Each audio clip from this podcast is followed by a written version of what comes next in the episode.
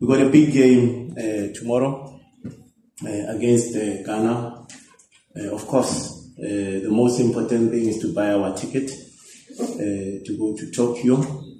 we are queuing at the moment, ready for check-in, and tomorrow we'll see if we are going through into the plane or not.